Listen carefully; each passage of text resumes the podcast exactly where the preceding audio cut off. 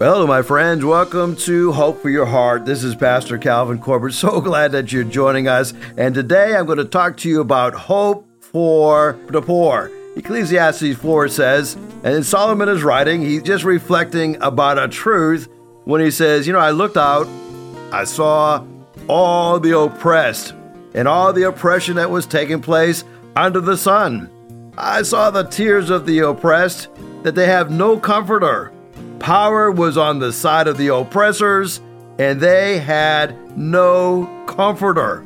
You know, inside of us, there's this inner voice that tells us that things should be fair.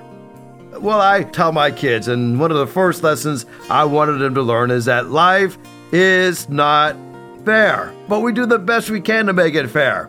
I mean, that's why we love sports, because there's referees and they tell us when an infraction is taking place. There's judges in courtrooms and they tell us when something is right or when something is wrong. And then we serve God of the universe and he tells us there are certain things that are right, there are certain things that are wrong. But because we are sinful people, we battle.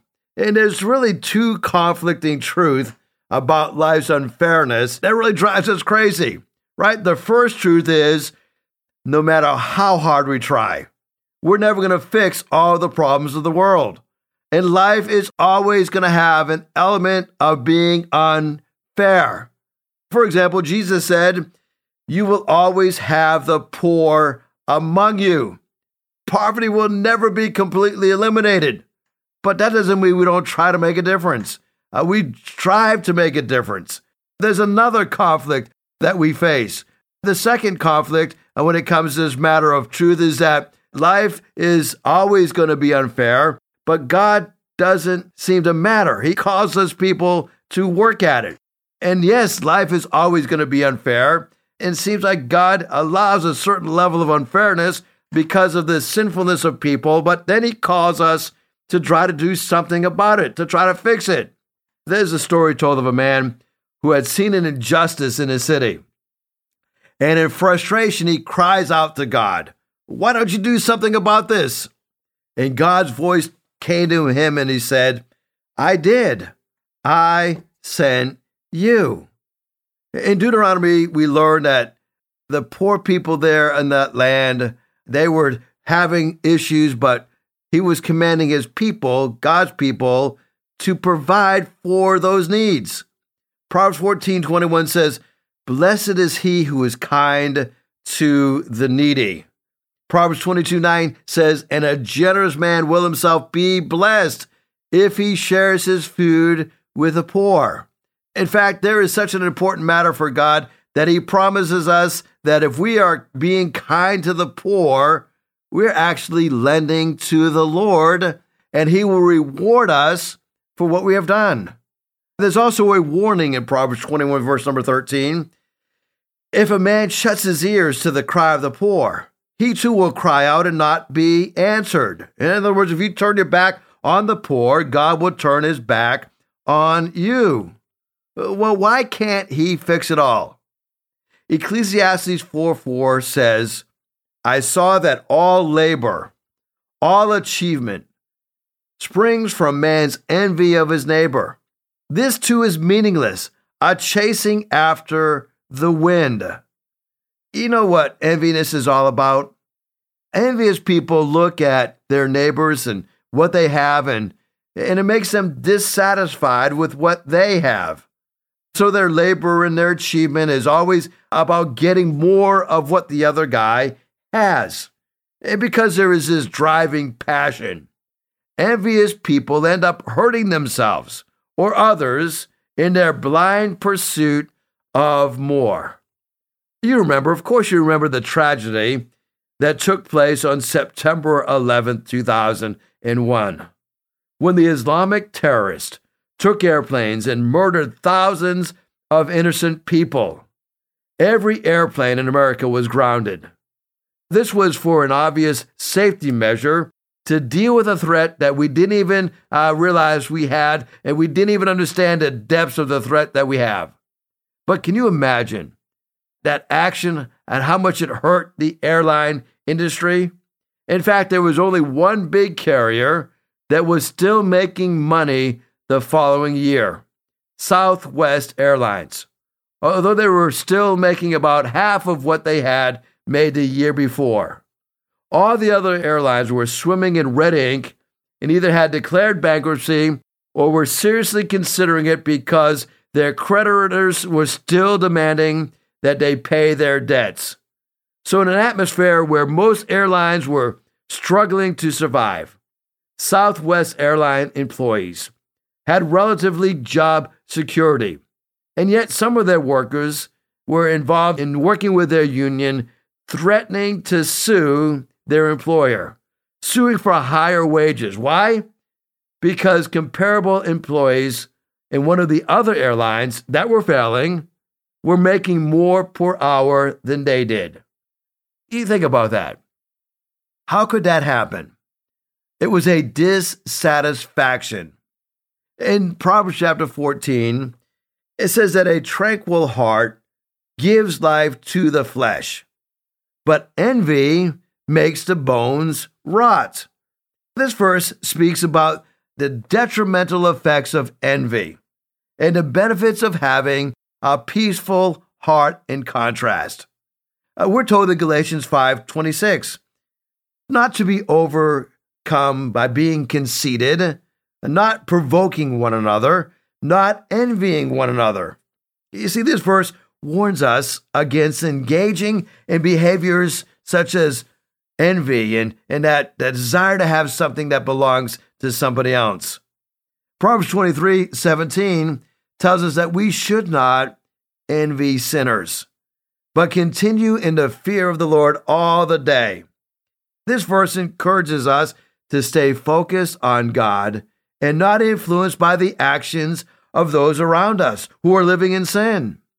Paul reminds us in First Corinthians three three, where there is jealousy and selfish ambition, there's also going to be disorder and every vile practice.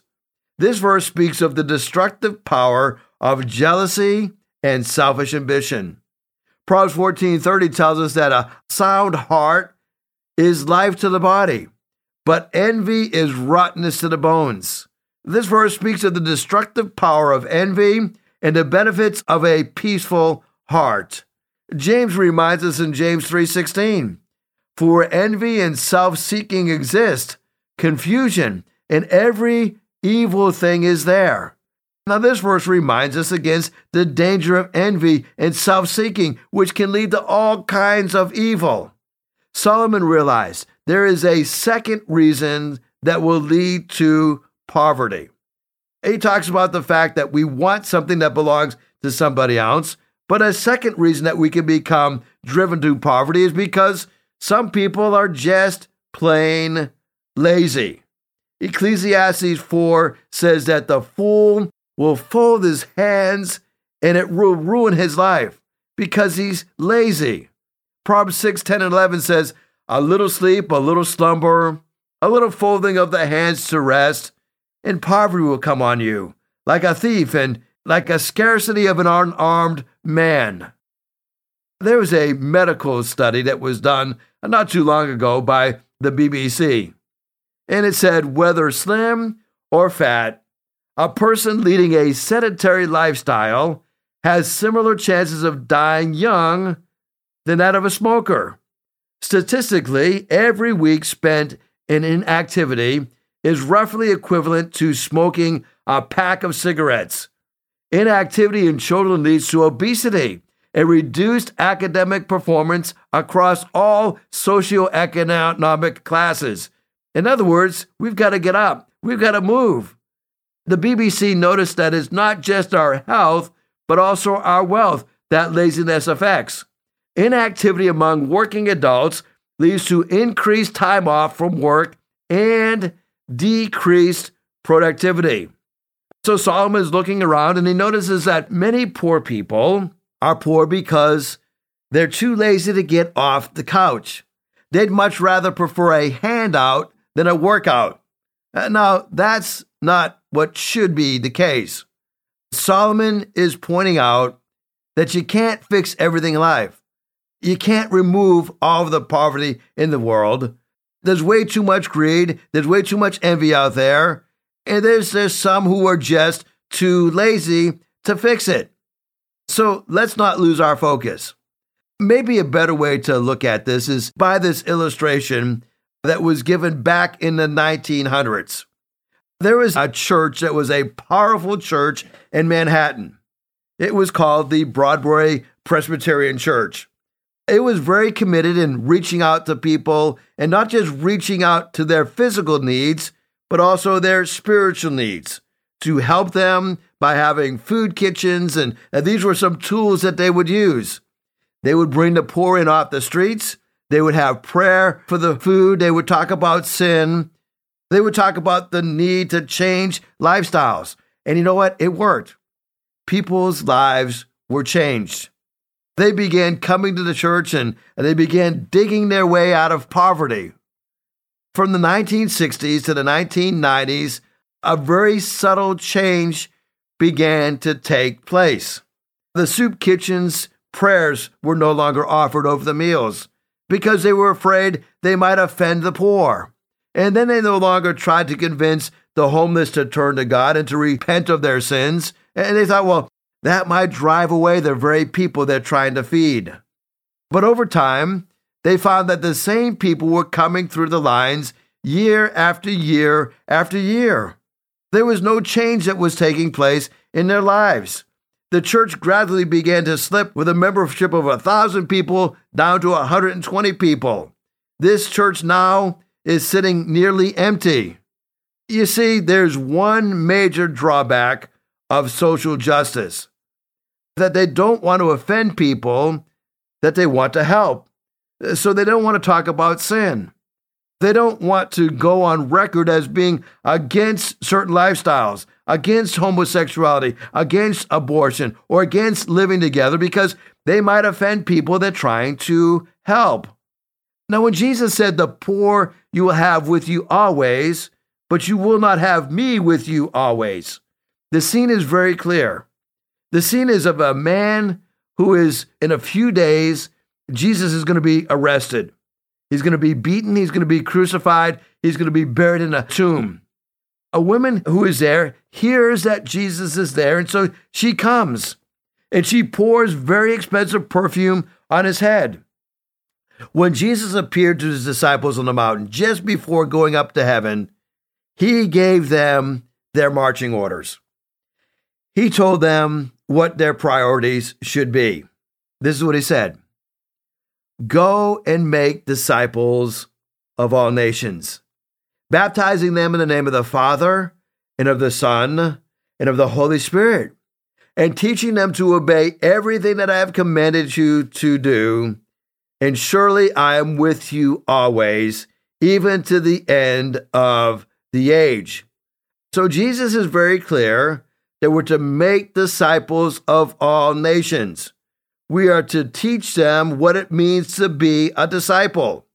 In Acts chapter five, we discover that there's pressure coming against the church that is just getting started in Jerusalem. As a matter of fact, they were given strict orders not to teach in this name. That is the name of Jesus. They were ticked off because they had filled Jerusalem with the teachings, and they were determined to make us guilty of this man's blood. In other words, the disciples were too honest in proclaiming the gospel. They said that Jesus was crucified by those sinners. All of us were involved in his crucifixion. There are people there that were poor, but nobody was as poor as what Jesus was. He became poverty to identify with those who are poor. You know, when we think about this, everybody knows the ending of certain catchphrases. For example, if I say, "Sticks and stones," you know the rest. "Sticks and stones will break my bones, but names will never hurt me." Just saying that phrase, "sticks and stones," is enough for you to catch my drift. It just so happens that in that saying, "the poor you will have with you always," Jesus is quoting another well-known biblical phrase, a well-known phrase from the Jewish Torah. Everyone hearing him back then would have caught the drift. Here is the full original quote, and it's found in the book of Deuteronomy chapter fifteen. Let me read the whole quote. If among you one of your brothers should become poor, and if any of your towns within your land that the Lord your God is giving you, you shall not harden your hearts, you shall not shut your hand against a poor brother, but you shall open your hand to him. You shall lend to him sufficient for his need, whether it may be, for the poor you will have with you always in the land. Therefore I command you, you should open your hand wide to your brother, to the needy, and to the poor in the land. So just reading Jesus' word here in the original context, you can see that his words were meant to spur generosity toward the poor. Open wide your hand, the command is given. It's not apathy toward the poor. It's not being tight-fisted toward the poor. It's being generous to the poor, because the poor you will have with you always. Make sure that we complete that sentence. Therefore, I command you, you should open wide your hand to your brother, to the needy, to the poor in your land. So Jesus is not saying, you're going to have the poor with you always. Don't worry about it. Don't do anything about it. He's saying just the opposite. You will have the poor with you always. Therefore, open wide your hand to your brother, to the needy, to the poor in the land. Now, the second thing to note about this story is that Jesus says these words to rebuke Judas, who is a scoundrel, right? Towards this woman who is pouring out this perfume on Jesus. John twelve six, it says that Judas really wasn't caring about the poor. I didn't say this because he cared about the poor. He didn't rebuke this extravagant gift that was poured on Jesus because he was so concerned about the poor. We learned that he did this because he was a thief. He was a keeper of the money bag. He used to help himself to what was put into it. See, we peel back and we see there's a sinister reason why Judas makes this statement. He wanted his perfume to be sold so that money could be given to him. Oh yeah, he would use some to feed the poor, but most of it was to help himself. So when Jesus uses these words, they were to care about the poor, he's actually repeating what is the reason behind our intention to help the poor. And so as you see Jesus talking about this prophecy being fulfilled in himself, we see that Jesus is here giving us reason why we should reach out and to help those who are poor. You know, when I think about the opportunities that God places before us, God uses us in a very special way to help those who are the least among us. And the most important way in which we help them is not just providing their physical needs. Oh, we're to do that. But also to have a big dream of how we can help them spiritually. You know, in two thousand six, there was a survey done with a thousand adults, and they wanted to discover what the most people spend their time and how quickly we lose our patience. It said now, on average, it takes us seventeen minutes to lose our patience when we're waiting in line. Also, most people lose their patience in only nine minutes while on the phone on hold. You see, impatience is a common trait. Have you found yourself impatient with those who are poor? Have you found yourself impatient with those who don't seem to get the significance of the message of the gospel? I want to remind you of something. No eye has seen, no ear has heard, nor mind has been able to imagine what God has prepared for those who love him. Those who love him. You know, psychologists tell us if you really want to live, you have to learn to dream. You've got to have a dream in your life that is bigger than you are. Because if you don't have a dream for what God has planned for our future, you're just going to go through life existing. There's a good way to live a life, and there's a better way to live a life. You got to look at God's dream for your life. God loves you so much that he gives you a big dream of what he wants to take place in your life. So Paul reminds us that we cannot imagine what God has prepared for us. One of the greatest gifts that God has given us is our imagination. The ability to imagine is one of the things that makes humans different from animals. You know, your dog is not going to imagine how his life can become better. He's not going to imagine the future being better because he's only living for the nasty now and now. You see, God made us in his image. And part of that is that God gave us this ability to imagine. It was Napoleon who said, "Imagination rules the world." Einstein said, "Imagination is more important than knowledge." Dream about winning the lottery? Well, God has even bigger plans than that. Dreaming of the perfect body, the perfect spouse, the perfect house. Listen, God's dream for your life is bigger. In Mark nine twenty-three, it says, "Everything is possible to those who believe." Paul says God's power that's working within us can do much, much more than anybody could ask or even imagine. So for today and tomorrow, I want you to imagine how God can use you. We're going to be looking at the book of Joshua, the power of an imagination. After the death of Moses in Joshua chapter one, we learn that Moses is dead. The servant of God died, but God speaks to Joshua, Moses' assistant, and God gives Moses some very important instructions to pass on to Joshua. So let's pick up the story in Joshua one. After the death of Moses, the servant of God, God spoke to Joshua, and God says, "Moses is dead. Moses, my servant, is dead, but get going." So I imagine here that Joshua is saying, um, "You talking to me, God? You want me to get us going where?"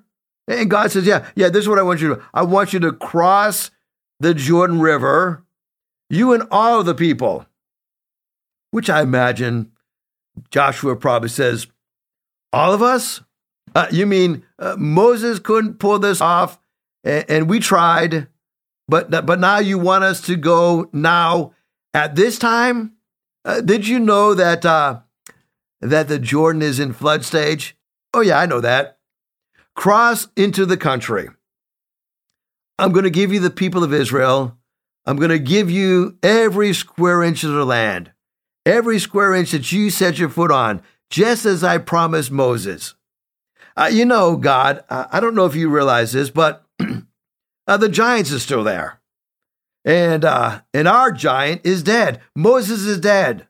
Well, you know that. You just told me, uh, how far do you want us to go into the land? Why would we want to take this land now anyways? Is there really a need for us to have it? Is it really worth it? So God continues, "From the wilderness to this Lebanon east, to that great river, the river Euphrates, all the Hittite country, and all that is west of the great sea. It's all yours." Well, I imagine Joshua was thinking, "Certainly don't mean me. Maybe part, right? No, no, Josh, all of it. You're to take all of it."